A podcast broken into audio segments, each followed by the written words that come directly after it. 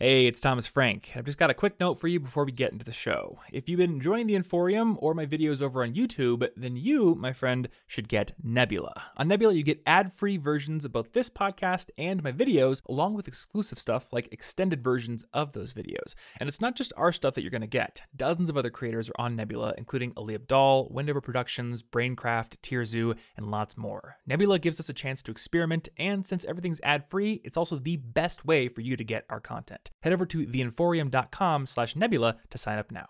Hey, what's going on, everybody, and welcome back to the College Info Geek podcast. I'm back from Iowa. You're Oh, back. man. You're back from Iowa. That is also true. Uh, I'm pretty pumped to get this week. Well, I can't say start the week because it's Thursday, but to finish out the week Yeah. strong. Though I heard that uh, you're not feeling as energetic No, today. no, I'm dying Care to tell the audience why? Because I spent six hours from 10 to 4 in the morning moving the site to a new server.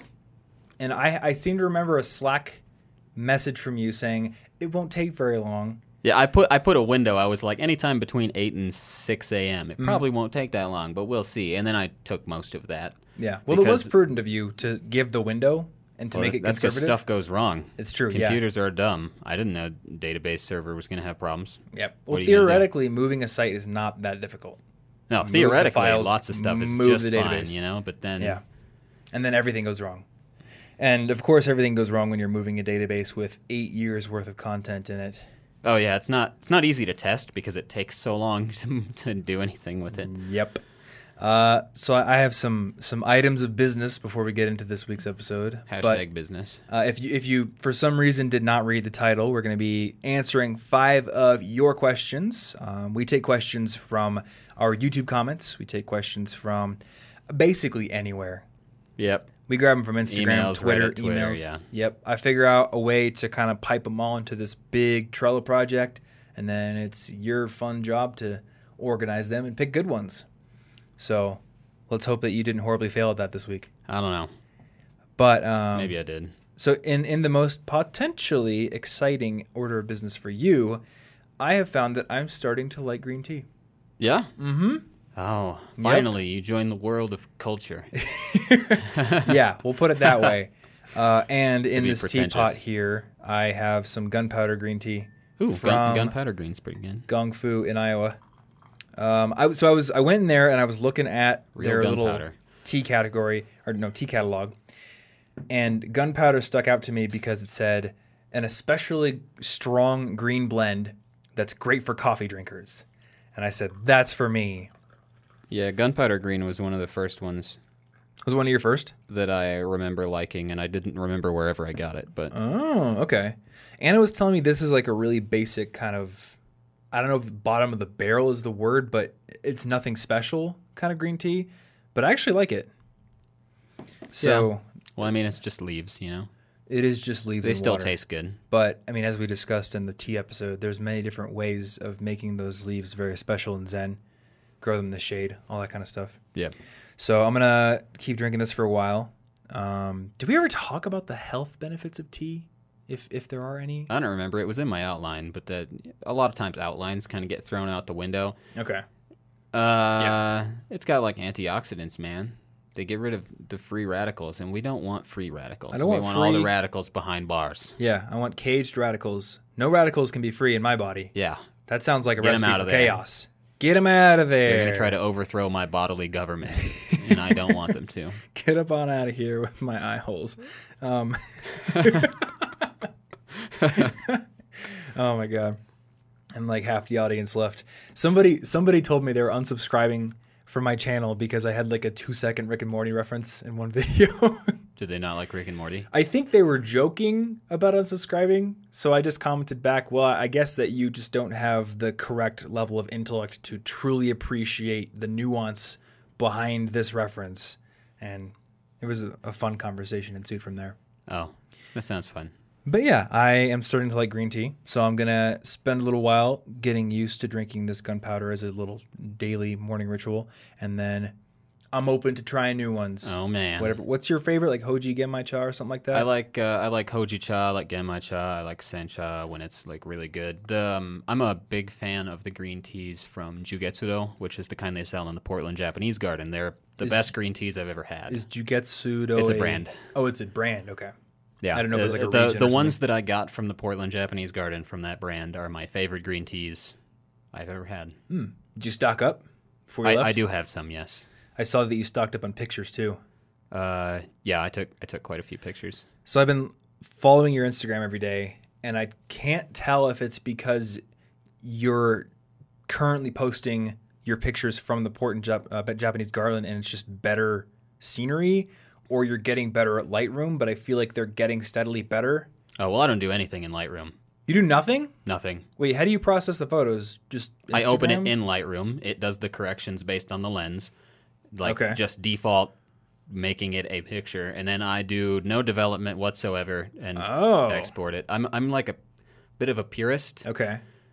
So you're are you spending more time on the white balance or the ISO or something when you take the picture? Like Well, I mean, I I definitely pay attention to like all the various things: aperture, shutter speed, ISO, yeah.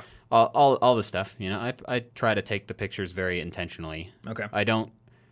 Sometimes I'll just be like, "That's cool," and snap a picture, but those never make it anywhere. That's just for my memories. I consider Oh. snapshots and photographs to be completely different things. Okay, so you're spending a lot more time in composition. I've taken over fifteen That's the hundred big photos, and I have like forty on my Instagram. Holy crap. Okay. So it's just I'm I'm very sure of what I want something to look like. Yeah. So I ruthlessly cull almost everything. That makes sense. I want to up my Instagram game, so maybe I'll have to go on a little photo trip with you at some point. Um, but I am trying to learn a little bit of Lightroom too. There's some pretty cool stuff you can do in there, like No, uh, it's- it's selecting cool. a certain area and changing the hue to make it kind of pop out more. Yeah, You know, make it pop. Yeah, Lots it's, of tr- it's true. just are the only out. reason I don't do it is because I'm taking photos of like mostly nature, so I want to capture Yeah. entirely natural light. Entirely, this is you know what Yeah. it, what it was. I don't really. I guess I can make the leaves purple or something, you know, but it's well, gonna not be that. I suppose like the picture I'm thinking of in my head right now.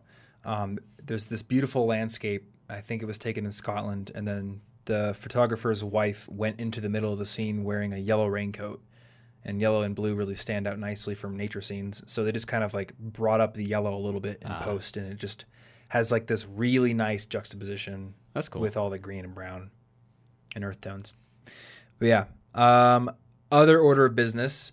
Hopefully, by the time you guys are watching this episode, uh, the CIG podcast will also now be on Facebook Watch, which is a relatively new yes. What, platform. what is this? So video has been a thing on Facebook for years, but I kind of see Watch as like a sort of cross between Netflix and YouTube. Um, if you have the Facebook app, there's like I think the second tab on the bottom row of tabs is Watch, and then uh, for a while you couldn't get to Watch on the desktop, but now you can. And I don't think just anyone can upload to it. You do have to get whitelisted right now but we did, and you basically create a show. So it's less like YouTube where you come to the homepage and you see just a bunch of random videos, like PUBG sniper compilations next to Carl Sagan, next to the pipe strip. It's more like Netflix where you see a bunch of shows, though there is a discover section where you can see some episodes. Um, I, I think they're going for more of a Netflix vibe though, because you have to upload like this show mark. So I just put College Info Geek for ours, and it shows on every thumbnail. So I think they're trying to do more to identify like this is a show rather Uh, than it's not just random Yes. random videos. It's like a Yeah. collection. Mhm. Okay. One thing I do like about it is unlike Facebook, when you scroll down to look at something else on the site, the little video just pops out into this little thumbnail in the corner so you can keep watching it, which is kind of cool. Oh. But um, I just want to have the show wherever it's easiest for people to consume it. That's why we are on Spotify and YouTube and Apple Podcasts. Consume us. Yeah, consume us. Google Play, all those things. And I think Facebook Watch is going to become I don't know if I don't know if it's the YouTube killer, but it's definitely on the still biggest social network in the world. And playing around with it, it's a pretty slick platform. So Uh, we'll have a link in the show notes. Um, but if you want to find it uh, manually, you can just put in my name into Facebook. There's now a Thomas Frank page, and I've tied the College Info Geek podcast to that page. It'll be the first thing you see Cool. on the page. So it'll be in the show notes, though.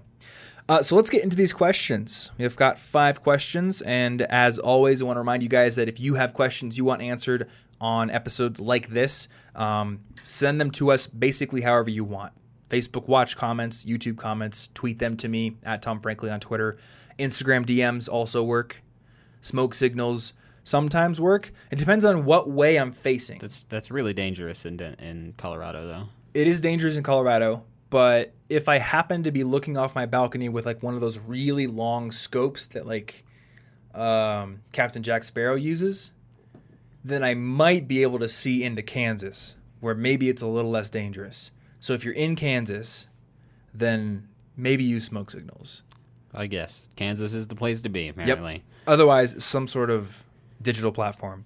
So let's jump right into this first question here. Uh, I need to find the, on my little Evernote thing here. All right, here we go. I stopped using social media almost a year ago, but I want to go back to Instagram to see the people I love and share photos. How can I still use social media without costing me my peace, focus, and free time? Very good question. It is indeed because we hear a lot about how social media is terrible for your happiness and, and for your focus. You know, lots Mm-hmm. Yeah. Mm-hmm. of things, and I agree with most of those points. So, Well, I but, know- but we both have social media. Yes, we and do. use them to varying degrees. I know you were reluctant about Instagram for quite a while, but Yes, now you because. I, in theory, hate social media, but really, it's I hate a certain pattern of use. Yeah. So- Well, I know people who every spare moment of the day they're on their phone and they'll get sucked into it. So one, they're not present, but two, they end up wasting a bunch of time. So if you know they were going to roll right into something and maybe had a five minute break, now it's a fifteen minute break, and they're distracted trying to roll into the next thing. Uh, now I feel you're better at this than I am, so I'll let you take the lead on it. Okay. Well, uh, let's see. As far as straight up tips to use social media go, I would say consider taking the app off of your phone. Twitter is Mm. not on my phone. Instagram is only because I cannot upload multiple images, and I occasionally do. I have to Like use the the, album app. thing? Yeah, I have to use the app for that. I can't just use my little browser workaround that I talked about in whatever episode that was. Whatever episode it was, Yeah, it was in like the I- last it two. was it was within the last two. Um, but it, if it doesn't need to be on your phone, it shouldn't be. If it is on your phone, turn off all notifications and badge icons and hide it somewhere in a folder so that it's hard to get to. I feel personally attacked right now. We need the 20 second rule here. Those notifications are going to stop you no matter what's going on. Mm-hmm. And um, if you need absolute control, there's the Freedom app, right, that Yep. you've used. I don't personally use those because eventually I find them too restricting, but they can work Yeah. if you really need it. I'm going to talk about it. That's one of my notes here. Um, let's see. Oh, also, keeping your phone away from you because you shouldn't be on it in general. So Yeah. I prefer having like uh, a messenger bag if I go somewhere with my phone in that rather than in my pocket Oh, Okay. because it's a degree of separation. And that means that if my phone vibrates or has some stupid nonsense, it's in the bag. I don't really notice. So I'm carrying a little notebook and pen in my pocket where the phone goes. So Yeah. when I think I need to write something down, I, oh, I guess I'll actually write it down because I, I reached for my phone, but I got something that doesn't take me out of the moment and make me say I might as well check Instagram while Yep. I'm writing this note down, and then I forget what I'm doing. Mm-hmm. But when the phone is farther away from you, it is better. And maybe if you're being really in the moment, straight up turn it off. Yeah. It just as long as it's inconvenient to use it, you'll use it less. And for anybody who hasn't seen the video we did about the 20 second rule, basically the idea here is that any activity has a certain amount of activation energy, which is what the, the guy who wrote the book that this term comes from calls it, uh, to get into doing it. And activation energy could be the amount of effort it takes to do it, but it also is the amount of time it takes to do it. So the whole idea with the 20 second rule is if you don't want to do something, then make it take more time, hence using more activation energy to do it. If you want to do something more often, then lower that activation energy. 20 seconds is not scientific. It's just a you know Yeah, nice it's it's just random. quippy uh, number that works really well. But if you want to play guitar, then buy a guitar stand, keep a cheap guitar out in your living room all the time, and then you're just going to pick it up because it takes three seconds to do it. And like you said, if you have your phone in your messenger bag, then it's going to take you a lot more time to actually use it. I mean, you could even turn it off during the day if you really wanted to. I then you have like a minute long boot up time. Need it most of the time. It's Yeah. it's really about taking advantage of human nature to be lazy and impulsive. Mm-hmm. So Exactly, and you got to remember that these these apps are built by like some of the smartest people in the world, with the specific intention of having you use them as much as possible. So some of the thoughts I had on this. Uh, one thing I do want to clear up here, because if anybody is very observant listening to this, they're going to be like, "Hey, Tom uses social media all the time." that he does. Um, number one, I, I'm definitely not perfect about this at all, and I'm not perfect about many things, but I appear to use social social media a lot. Number one, because I schedule a lot of things. Um, but even though I don't think people should use social media all the time, when they do use it, I want to have my content present for them so they can benefit from it. So that's why I try to be pretty frequent with it. But I use Buffer to schedule my posts. Um, if it's if it's a video, I have to hit a little thing and like actually post it when it comes up as a notification. But if it's a photo, it can just go out, and I could have scheduled it in a batch yeah. task time. Uh, so we talked about basically it's like not pulling it out and using it all the time. I think that you could you could look at social media if you have the goal of just seeing your friends' photos and engaging with people you love. Look at it like video games. You don't play video games all throughout the day in little five minute bursts unless you have like Flappy Bird on your ah, phone or something. That's true. That's true. other than smartphone games, yes. Yeah, you have like a specific time, usually at the end of the day, where you spend an hour playing Fortnite, or you guys come over and we play Worms or something like that. It's like a block of time.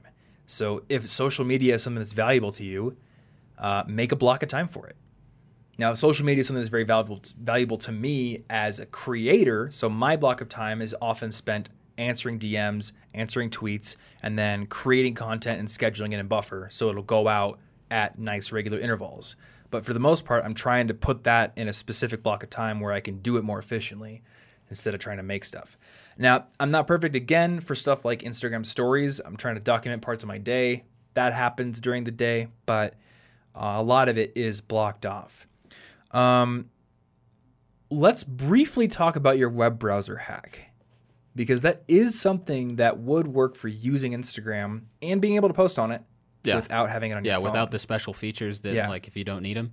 and I have an upgraded version of that after you tell about it. Oh yeah. Um, so basically, what I'm doing is either in Firefox or Chrome, you can usually you can right click, inspect element is one of the things. You click that, and it'll open up developer tools. And within the developer tools section, there is a little menu item that I think looks like a phone or a tablet, depending on the which browser it is. But you can basically set the browser to pretend that it's an iPhone. Then you refresh the page. Now the website thinks it's an iPhone. Yeah. And you'll have the little plus button at the bottom so you can actually upload pictures straight from your desktop. So most of the time that's what I'm doing. Are you using Firefox? I'm using Chrome, but it like it works fine in both. Okay. Because the way that I do it in Chrome, and maybe this is a Windows thing, I do inspect element, and there's a little drop down menu at the top. Uh, I guess when you hit that, you can change it to iPhone or whatever you want, but I don't have to refresh. Uh, well, Unless, do you have to refresh to actually post? when, or basically you don't have to it'll change the size by itself when you refresh it now it sends the headers to the website that says i'm Oh. an iphone because the Okay. first time you loaded it it said i'm just firefox Yeah. so Gotcha. I don't. Maybe in some of maybe in one of them they automatically do the refresh because that Yeah. I would see that being helpful. Okay. But I've been having to just refresh it. But with Hmm. with this basically, I don't have to upload stuff on my phone because one that's bad for my posture anyway, and I'm very careful about that. Hmm. But two, this means that theoretically, if my goal is to post daily photos as it has been at least for this last 30 days, which is over tomorrow, so good job me. But Oh, nice. theoretically, I could not check it the rest of the day and then get the bulk of my notifications every morning when I post the thing. Yeah. And really, if if I get that little bit of dopamine, you know, from the oh god, do I have a new like? Did somebody like stuff? I get a much bigger reward if I wait till the morning and I see all of them at once. That is true. Instead of checking so frequently that I'm like, oh, I didn't get any this time. yeah, you can just wake up and see 50. Yeah. That's pretty nice. And make it into a block because when you put it into a block of time like that, now you're being present minded. You're Mm-hmm. in the present doing social media. It's not interrupting things, it is the activity. And I guess the other nice thing on that note of the little dopamine rush is I think that it's an even greater rush when you had to wait for it for a little while. Yeah. Whereas if you just check it, like your brain wants to check it, but the moment you look at it, you're like, eh, it's yeah, not it's, that interesting. it's like, okay, I guess I got a few, whatever. Yep. It Eh. really, it's so many things in life. Like the anticipation is so much stronger than the reward you get afterwards. So you just have to figure out like how do I make that reward actually worth it. Uh, so you use your little web browser hack with Inspect Element. Um, I use a Mac for my portable computer, and I have found an app called Flume, which is free, and it essentially creates a Instagram client on the desktop. And I think anything you can do in the phone app, you can do on this client. So Cool. I've just been using that. It's very helpful for me because I do want to try to answer a lot of DMs, but I'm bad at typing on phones.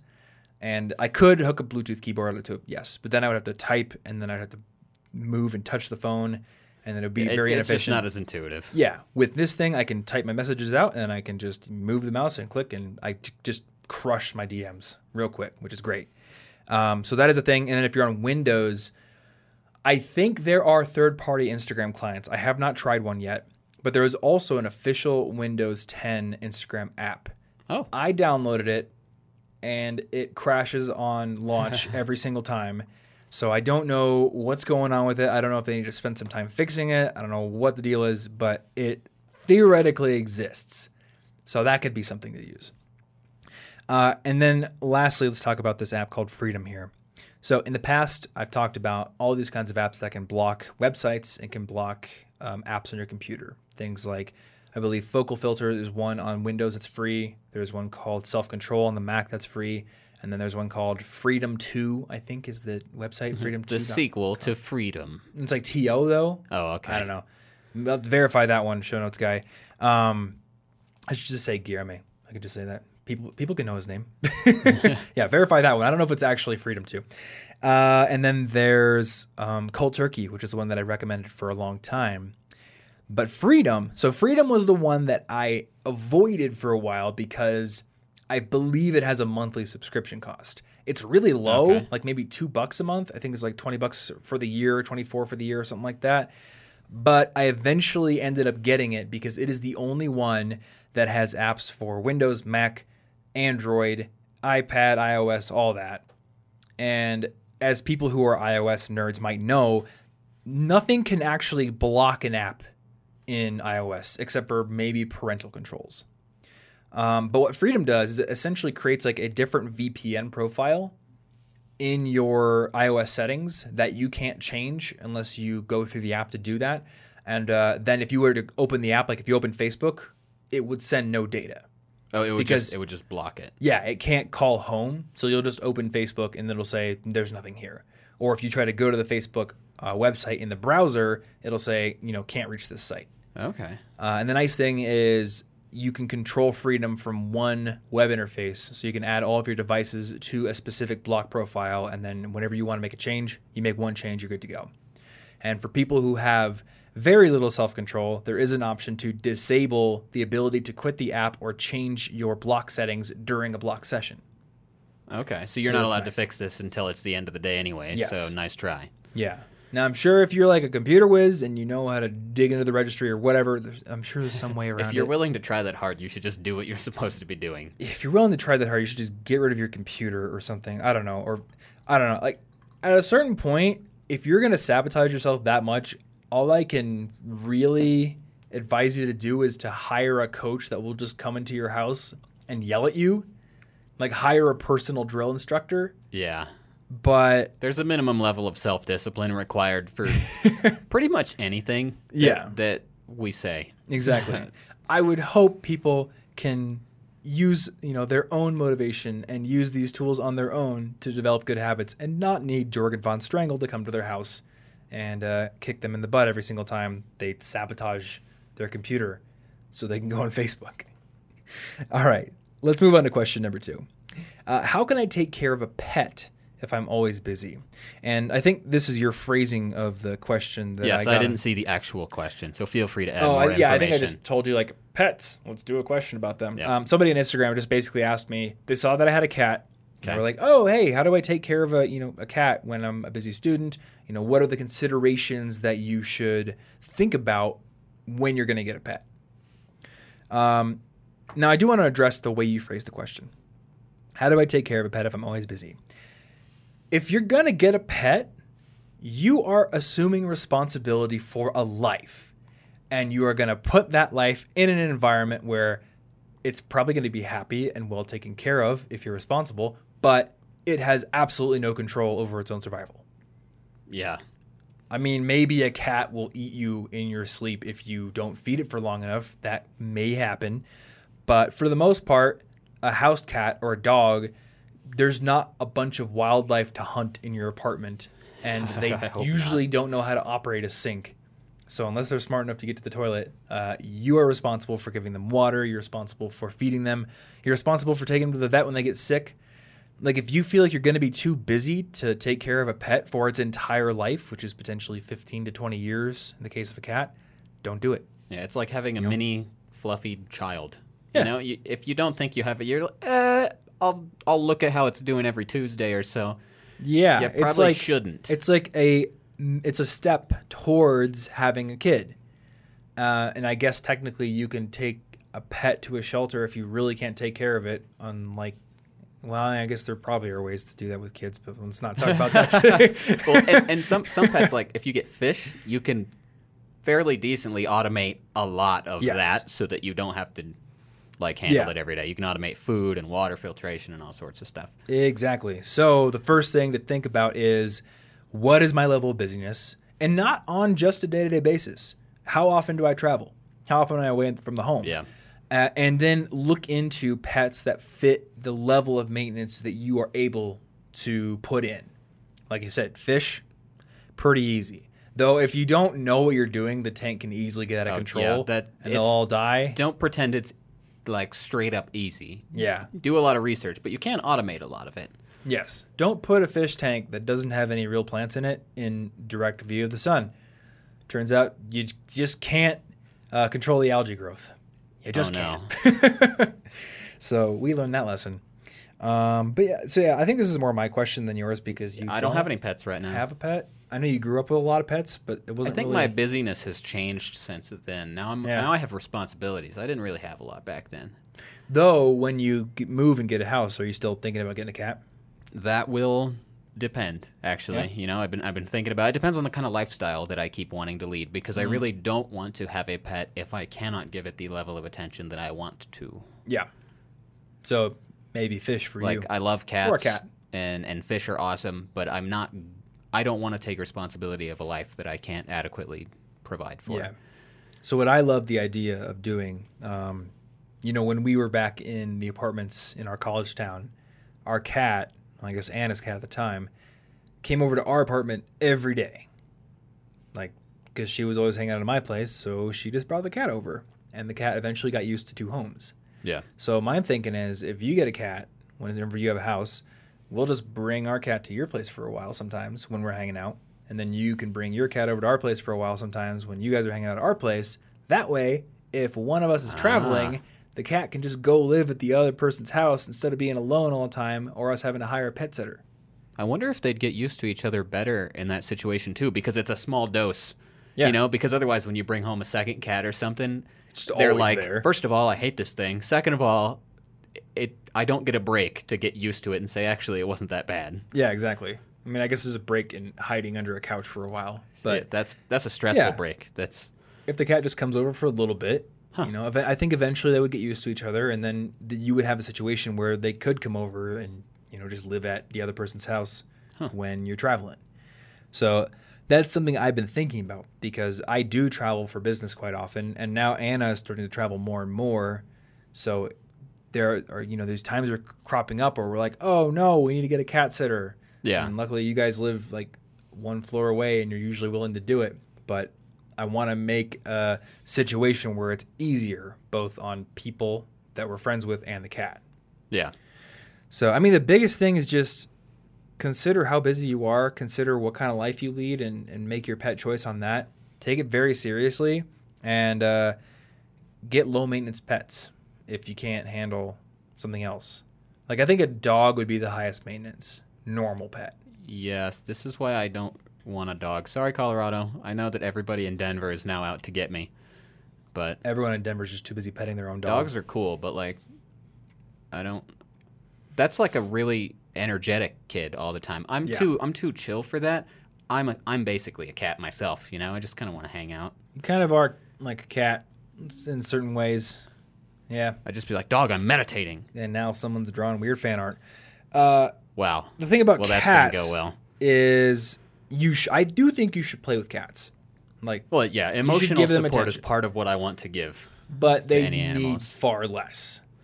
Like a dog, you should walk it an hour a day. You should be present a lot more, and you have to take them outside and all that kind of Yeah, stuff all the time. So, I mean, they could be an outdoor, you know, primarily outdoor dog, maybe, but not in an apartment building. Yeah. And I don't think most of our listeners currently own a house with a big yard where they can just let their dog Yeah, see that day. that definitely changes the the calculations a little bit. Like I'd Mm-hmm. be more okay with the idea of a dog if it could be a mostly outside dog that could come in, but like it had Yeah. Mm-hmm. space. You know, in a in a one bedroom apartment, I'm like that dog's gonna be so antsy all the time. Yeah.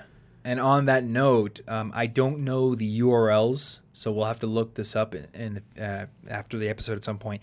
But there are websites, several of them actually. Um, I believe the Kennel Club is one of them. I think like even PetSmart has this. There's like a bunch of info out there about every dog breed you can think of, and they will all mention the level of physical activity that the dog would want. Like if you get a Belgian sheepdog, that thing's gonna want to run all day long, and they're super smart. They're probably smarter than you, and they're hard to train. Whereas if you get a lab, uh, labs need a lot of exercise, but they're not quite as smart. They're like more family oriented, a little less independent. And then there are dogs that are even better for, say, a high rise apartment where they can't get out very much. So, Okay. in fact, I think I ran across a website once where you could put in, I am uh, this old. I do have kids or don't have kids. I do have other pets or don't have other pets. I live in an apartment or a house. And you'd put in all these parameters and it would tell you, all right, here are some breeds that would probably work really well for your life. Um, so we'll try to find that and put that in the show notes as well. Uh, that's a pretty good That's cool. resource. This week's episode of our show is brought to you by Skillshare. Now, if you've been listening to this show for any amount of time or following me on social media, you'll know that one of my favorite pastimes is learning new skills and trying to do it rapidly and as efficiently as I can. Uh, right now, I would say that my my most um, what would I call it? Most interesting skill that I'm pursuing, or most passionate skill I'm pursuing pursuing at the moment is guitar. And I make sure that I practice every single day, and that's why I've been reading that music theory book that I've been talking about. Um, but also getting back into figure skating and uh, also some music production stuff, which is really interesting. And if you want to start spending some of your free time learning new skills instead of playing video games or spending time on social media like you shouldn't be doing, then Skillshare is an excellent resource. They have over 20,000 classes from tons of different highly qualified instructors in courses uh, ranging from topics like business to design to coding to game development to music production. There is a ton on their platform. And the great thing is you can get access to their platform for one low monthly price, less than 10 bucks a month. And even better, if you go over to skillshare.com slash CIG, you can get two months of unlimited learning on Skillshare for just 99 cents. And on that note about music production, there is one particular course on Skillshare that I do want to recommend to you, and it's Young Guru's course on the fundamentals of music production, which goes over all kinds of stuff like EQ and compression. So if you are like me, you have aspirations of becoming a musician and you want to know how to produce your own music instead of spending hundreds or thousands of dollars to enlist the services of a producer, that is a great place to start. Once again, that's skillshare.com slash CIG. Head on over to that URL that also lets them know that you came from this show and start learning something new today. Start a new course, start practicing, and start building some new skills. Uh, big thanks to Skillshare for sponsoring this episode and being a huge supporter of College Info Geek in general. And let's get back into the show. All right, let's move on to question number three. Uh, this question says, I've never had a job due to mental health issues. So I'm looking to get an internship, but I've got nothing to put on my resume. I'm guessing that's what it is here. And I don't know how to express to potential employers that it's due to my mental health issues, not because I'm lazy. I'm worried that I won't even get a chance to explain this in an interview because my resume is so sparse. My grades are good and my portfolio is pretty strong. Any tips? So I'll let you take this one at first. But the mention of a strong portfolio is already, uh, you know, s- a step in the right that's direction. Mm-hmm. a great place to start. Um, but I would first uh, disclaimer: I have obsessive compulsive disorder, and I have lost more time and things to that over the last eleven years than I want to think about. So I empathize. I understand, but you probably don't want to just bring up problems like this for no reason unless it comes into conversation by way of how you're overcoming it or challenging it or something. And we have episode 209, we just talked about resumes and uh, how to fill those out if you don't have as much experience. But basically, just act the same way you would if you didn't have a lot of experience and it was due to anything else Yeah. because I, d- I don't think this is an important thing to give to the employer unless it's like necessary in some way. I wouldn't I wouldn't go up there and then just try to say, by the way, this is why I haven't succeeded. What they want to know is how I'm going to succeed. Yeah. So I will phrase it as how I'm going to succeed starting now. What can I do? Not here's why I haven't done so much, but here's what I'm going to do. If the past isn't flattering, I don't want to bring it up. Mm-hmm. Like I'm trying to impress them. Not they're not just going to give me a job because they Yeah. like I need to convince them I have the potential. It's not their responsibility to assume I have it. And a lack of job experience isn't the end of the world. Especially, I mean, this person is saying that they need an internship, not a full time job. Yeah, a lot of those people won't have a lot of job in- Yeah. experience anyway. When I interned at Principal, I had a ton of previous job experience, but a lot of my fellow interns had zero, just class experience. And that's because companies that are hiring interns know that they are hiring for a learning experience. They're hiring to help develop people who may eventually become qualified job candidates. And yeah, they're going to get some value out of it because they're going to teach you how to do a job and you're going to do it. But they know this isn't the same thing as hiring an employee. I'm not investing time into this person so they're going to be a productive asset to the company for many years, uh, or you know the average two years, I guess it is these days. This person's gone in three months, so I'm essentially providing a service to this person by letting them learn. And I'm going to get some benefit from it, but definitely not even near the amount of benefit that I would get from a full time employee or even a part time employee. So the mental calculus is different, and they're they're going to be a lot less scrutinizing about things like a lack of job experience, unless it's maybe a super competitive internship. But again, this person mentioned they have a strong portfolio and good grades. And the good grades are great. That's a nice foundation there, but I want to focus on the strong portfolio there. The great thing about portfolio is you can build that yourself. You can find opportunities to go get experience in whatever field you're in, and you can find a way to either show it if it's work that is easily shown, or tell a story about that, which can help you make a stronger case for why you're a good intern candidate. Yeah. So maybe you were never paid to do this work, but you went off and did a volunteer experience, or maybe uh, you found a way to just do it on your own. Tell a story about that. And this is actually a question we get quite often from people who are not, say, design majors or computer science majors, things where it's really easy to put, you know, mywebsite.com slash portfolio or really easy to print out portfolio. Uh, you know, I'm a hospitality management major. How do I show a portfolio of that, Sherlock? tell a story about it. You know, maybe you did a huge class project where you actually worked with a local company to put on an event. Or maybe you're a fashion design major and you put on a fashion show at your university and you actually made clothes. Take pictures, document the process, find ways to show your progression and then put that on your portfolio wherever it lives and then show that to the person interviewing you. Or make a strong case uh, with your resume. So if you can't put a ton of work experience, make work experience out of those projects. Yeah. They might be projects, but then you could in in the like duty slash accomplishment section, you could have my portfolio is here. Check out the pictures from this project or something like that. You know, there's no rule saying you can't do that. Yeah. In fact, I don't think we've ever given that tip before, but there's literally nothing stopping you from putting an actual URL to a page on your website or a, a photo on Flickr or whatever it is to show what you did in a specific job or a specific project. That's a lot more compelling than just trying to describe it on a resume. Now, you wouldn't want to only have that because especially if your your resume is going through say an applicant tracking system they're looking for keywords they're going to be triaging based on a lot of details like that so don't just say details of this position are here describe the position and then maybe like the final bullet point is see my entire project at thomasjfrank.com slash, I don't know, beanbag race. That's not real. the bean the beanbag race. I put together this great Those were dark race. days. Yeah, it, actually, the end of the bag race, um, tragedy struck. But let's not talk about that. the The beginning was great. I Yeah. I just forgot. see, you wouldn't talk about the tragedy. You wouldn't Yeah. play that up. Look, I did everything right. The fact that I forgot to install the carbon monoxide monitors is just what? How does that? I don't know. Uh, somebody write a fanfic about the beanbag races and how carbon monoxide became an issue. I'm really interested. I don't want to see that. Aren't, aren't beanbag races usually outside? Yeah, I don't. I, don't that's why I don't that's a know how lot this of carbon happened. Somebody monoxide. come up with how this made sense. I, I want to know. There's like a tube that you got to go through. and somehow there's And just it's filled with carbon carbon monoxide. monoxide being pumped into it. Yeah, All right, this this Okay. episode is a garbage fire. Let's go on to the next. that's where the question. monoxide came from. Okay. Yeah. Question number four: Which do you prefer, ebooks, audiobooks, or paper books? I've actually gotten this question several times on Twitter. Several times. Okay. Yeah.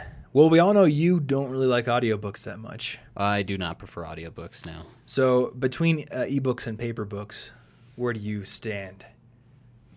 I read far more ebooks Hmm? because, well, it's convenient, it's uh, cheap, portable, and it's easier.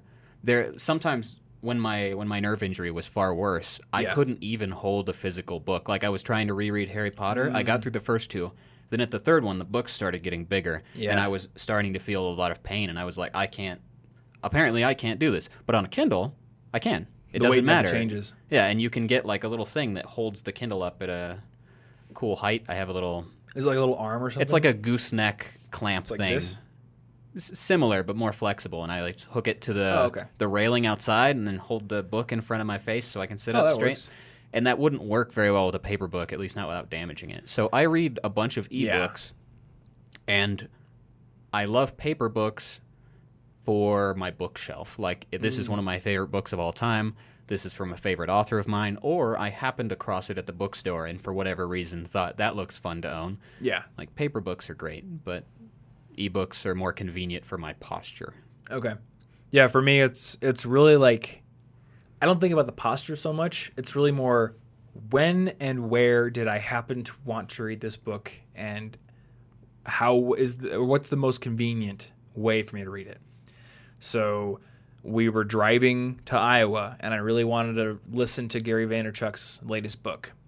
Clearly that's an audiobook scenario. 10 hours in the car? All right, I'm listening to that. And on the way back, uh, I didn't end up actually starting it because Anna and I ended up talking a lot, but I just downloaded the book about Zappos. And that was on Audible, so I'm going to listen to that while I ride bikes or do whatever in the next couple weeks. Um, so I almost always have an audiobook that's kind of queued up for the bike riding times or the cooking times or stuff like that. Even if you're reading another book, Yep. you you just also got a simultaneous audiobook.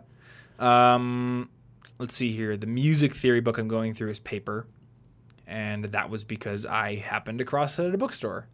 So I don't think there are usually times when I look at a book in a bookstore and it is a time where I would want to buy it now. I almost never go get it as an ebook. I'll just buy it as a paper book. Uh, but if I'm say in a coffee shop and I'm like, I really need this book about game theory so I can research for this video that I'm working on, and I kind of want to read it anyway, then I just get it on Kindle. Yeah. Um, now I used to be a big iBooks person because back when skeuomorphism was all the rage, iBooks had page turning animations, and you could kind of Yeah.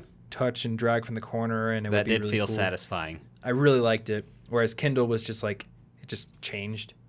But I think iBooks has even gotten rid of that and now just like the page slides to the next one. So at this point, I consider iBooks and Kindle to be equal in terms of their lack of skeuomorphism. And what Kindle offers that iBooks does not is WhisperSync. So for anybody who doesn't know what this is, uh, WhisperSync, I guess I'll put this up front. Kindle obviously syncs your position across all your devices. So you could read some on your desktop, and then you could read some on your iPad, and you could read some on your phone when you're on the train or something, and it keeps it all synced.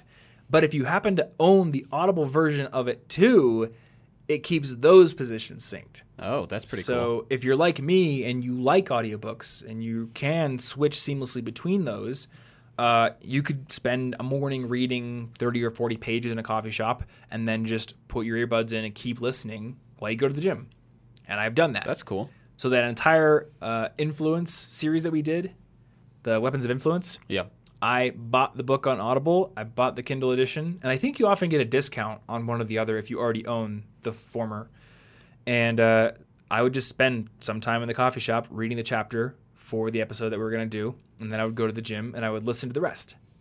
So for me, somebody who highly prioritizes physical activity and making sure I exercise every single day and has a pretty busy busy schedule, it's great because I can kind of just switch back and forth. Yeah, that's a really cool feature. I didn't know about that Mm-hmm. since I don't use audiobooks. Yeah, you're, if you don't like audiobooks like you, then obviously it's not very useful. Oh, also, I suppose it sometimes the book would make a big difference because if you were if it was a book with a bunch of diagrams and really complicated algorithms Yes. and stuff, if I listen to some crazy math book, I'm just gonna get confused. I'll not gonna oh, work." oh, I totally remember what they just said. There was an e in there.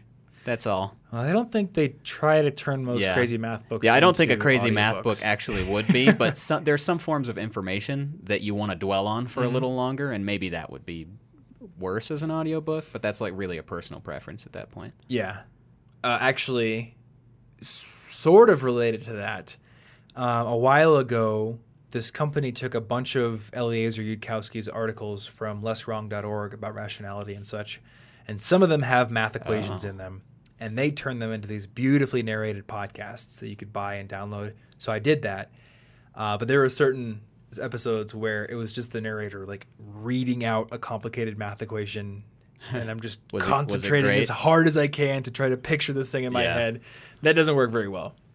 Uh, and on a more real life, or I guess more frequently encountered note, um, if you're gonna buy an ebook of a book that does have a lot of diagrams or pictures, check the reviews first, because sometimes the Kindle version just I don't know why they just don't do a good job, and you know th- I think this is less and less common now, especially with big publishers. But I've seen yeah. Kindle reviews in the past where this is a review for the Kindle book. This book is great. I read it a million times over, but for some reason the Kindle edition's uh, diagrams are horribly low quality. They're super pixelated, or they get cut off.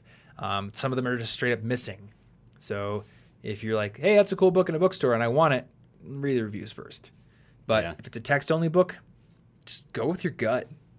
I do all three. I have no preference. All right, last question. And this is for you, Martin. It is indeed. Martin, you mentioned the idea of dating a language, quote unquote, before committing to it in a previous episode. Uh, what would you say the best way is to go about really getting the feel for each language?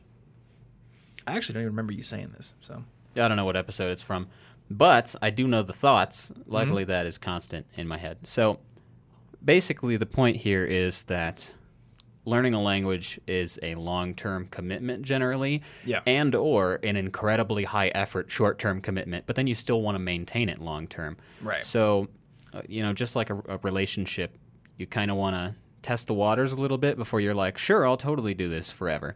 And the way I would do that, and have done that, is I would take at least maybe two to four weeks to really try to get a feel for it, if not an entire first semester of the class. okay.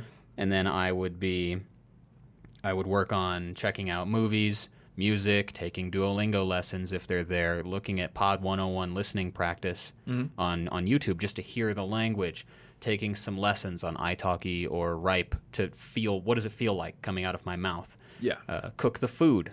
Uh, consider what do the countries look like? What are their cultures? Would I be really excited to travel there? You know, and what kind of things about this language can I connect to that would make a potentially lifelong commitment really fulfilling? Maybe it's literature, know, maybe it's anything. But if I find no connections, it's it's going to be really hard. Or maybe maybe I in theory like it, but for some reason speaking it just doesn't feel right. And it's hard to measure what that even really means. But for me there are certain like the languages that I practice resonate with me more than some other ones would. Have you had a language that doesn't feel right that you've abandoned because of that? I like German in theory due to my last name mm-hmm. and heritage, but I end up not really liking speaking it as much as I like speaking Spanish, French, or Japanese. Okay.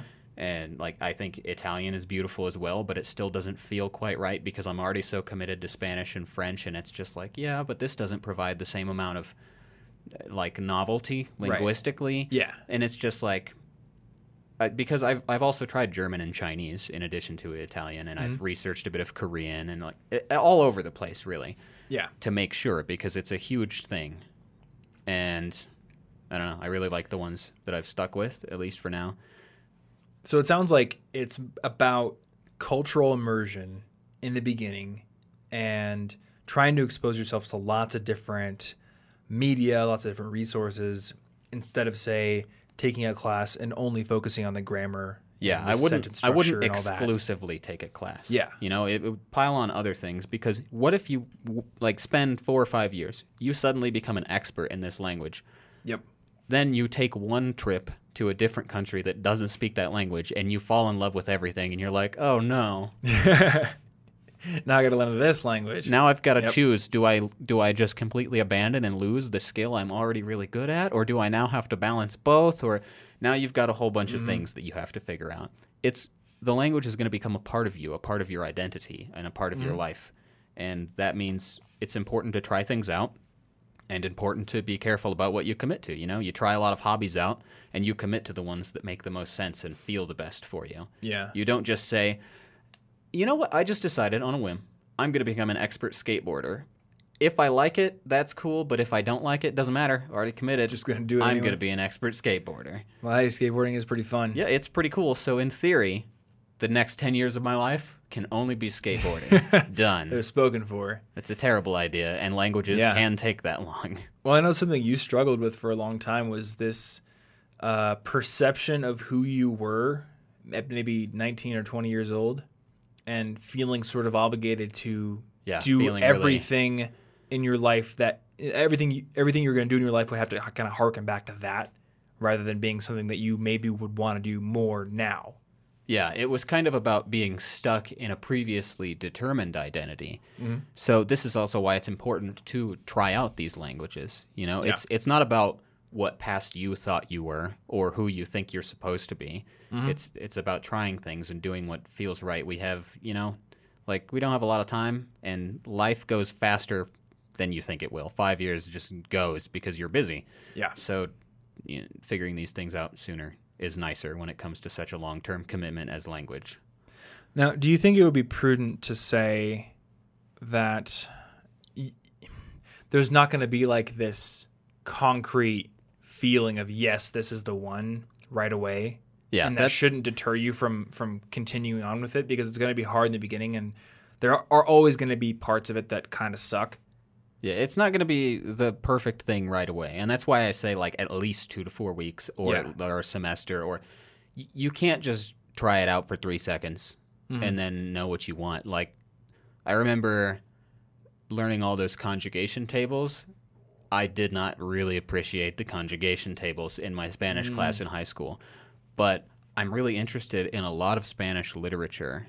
Yeah. And I wouldn't have gotten to that point if it weren't for the really grueling grammar and conjugation stuff. And I Mm-hmm. don't know that that's the best way to learn it. You know, high school classes don't always do a great job of Yeah. how that works, but that's that's an even better reason for why you should be having the extracurricular attachment to the language. Mm-hmm. If all it is is a bunch of conjugation and declension tables, you're not gonna like almost any language probably, unless you're really into the linguistics like me occasionally. But I wouldn't count on that. Yeah, it's just like spreadsheets. Yeah, it's not. It's like the German declension tables. You, I hope you like German because the declension tables themselves are probably not that fun. Yeah. Well, it's like um, it's like music too. Like music theory isn't actually that fun. Yeah, Like you're just analyzing pieces of music and being like, "Oh, is this the tonic chord in this key or what?" or not. And then uh, you know, like it's not fun, but when you're trying to compose something, then it becomes very interesting because it becomes a toolbox at that point. Yeah. Oh, I can actually use this chord ladder here to create a pleasing sounding chord progression. I'm not going to have to sit here for like six hours trying to try every single chord in the entire book here. I Yeah. know here's the key of D minor. Here's like seven chords that work really well in that. Okay, here's like a great chord progression. Here's probably where I should start. Now I can just throw a melody on top of that and I have a pretty good song in like five minutes. So I think uh, you kind of date any hobby Yeah. that you're thinking about getting into. And you have to remember that even if a curriculum puts really boring things like a declension table or uh, you know your bar staff or anything like that really early on and it seems boring it's going to be very useful later on when you've immersed yourself in the hobby and now you want to start to do something with it Yeah. because then it's a tool It's really like do everything you can to to answer the question, why are you doing this? Mm-hmm. And that's all. Languages are long term. You can't like with woodworking and stuff. You know, I could make a project. I could say I'm going to make this project in a week or two. That's Yeah. my goal. With language, that's not usually a thing, because once I have a good conversation, the conversation goes away. yep I'm not holding it in my hand saying, "Look what I did." It's gone. Mm-hmm. So you you really got to have an answer for why you're doing it because it doesn't provide usually the same concrete goalposts that you can meet. yeah and even if you were to record the conversation i mean that would be I'm not gonna like watch it every day and Yeah. be like, "Look how good I did." He. it would be a good goal, but it it's not like building a candle holder. Like that candle holder will always hold candles for you. That's great.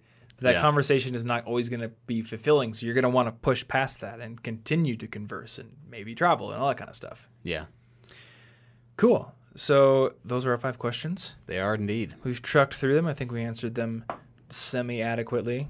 You know, as good as That's two what I aim for around. is semi adequately. That's yeah, that's basically like my life goal. There, just like solid D plus. yeah. I like to Not coast. D. You know, just Yeah. bare minimum.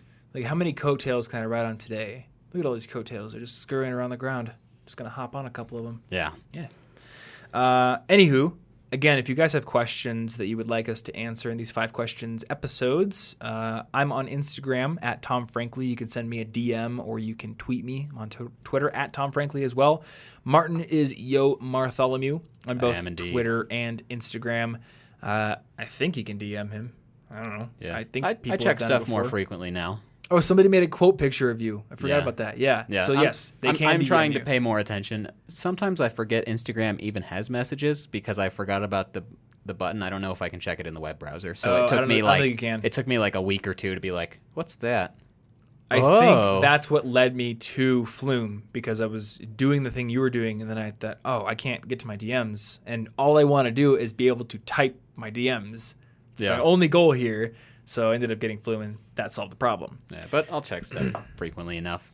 Cool. Uh, show notes for this episode are going to be at cigpodcast.com slash 211. Or if you're watching this on either YouTube or Facebook Watch, you're going to find that uh, show notes link down in the description. Or I don't know where the description is on Facebook Watch. There's So- some somewhere. kind of description where all the timestamps and that link to the show notes live. So check that out. We're going to have links to many of the apps and resources that we mentioned in this episode, as always. And uh, uh, let's see here. The show notes page also lets you know where you can subscribe via audio Spotify, Google Play, Apple Podcasts, Pocket Casts, Podcast Addict. I don't know what else there is. Overcast, Stitcher, Everything that ends with cast. everything. Yeah, except SoundCloud. We're not on SoundCloud, but sorry no, about they that. can't check out my check SoundCloud. out. Oh, you can check out my SoundCloud. we got the Fire CIG podcast mixtape. I have a SoundCloud, but there's just no CIG on it. Oh no. So I jokingly put check out my SoundCloud in a YouTube comment, and that YouTube comment kind of blew up, and people actually did go find it. I didn't link to it, but they found that old rap song I did in 2012. you know the one, Krispy Kreme, 2012. I, that I one? do. it's not that one. I do know the one. It was it was fun to make though. I should make more rap. I know you would highly appreciate it if I made more rap I and then would so asked you to listen to it. All the time. I actually took down my SoundCloud, but that's another story. But you're still on Spotify, right? No. Oh, Nope. interesting. Okay. Took them down. I'll talk to you about that later. I'm going to be doing some Spotify stuff at some point in the future. Depends on I don't know when I get time, but I'm I'm not yet in I don't think impressed is the word. I'm not yet happy with the recordings that I've done to the point where I would put them on Spotify, Yeah. but that's the point of the music channel. Record and put things out until I am happy with them. Anyway, uh, last but not least, you can go over to collegeinfogeek.com slash resources to find our favorite apps, tools, and books to improve your life as a student, as well as our college packing guide, which you can check out if you are moving into a dorm or an apartment and don't know what to stock it with. So thank you, as always, for listening. We will see you in next week's episode, and until then, stay cute.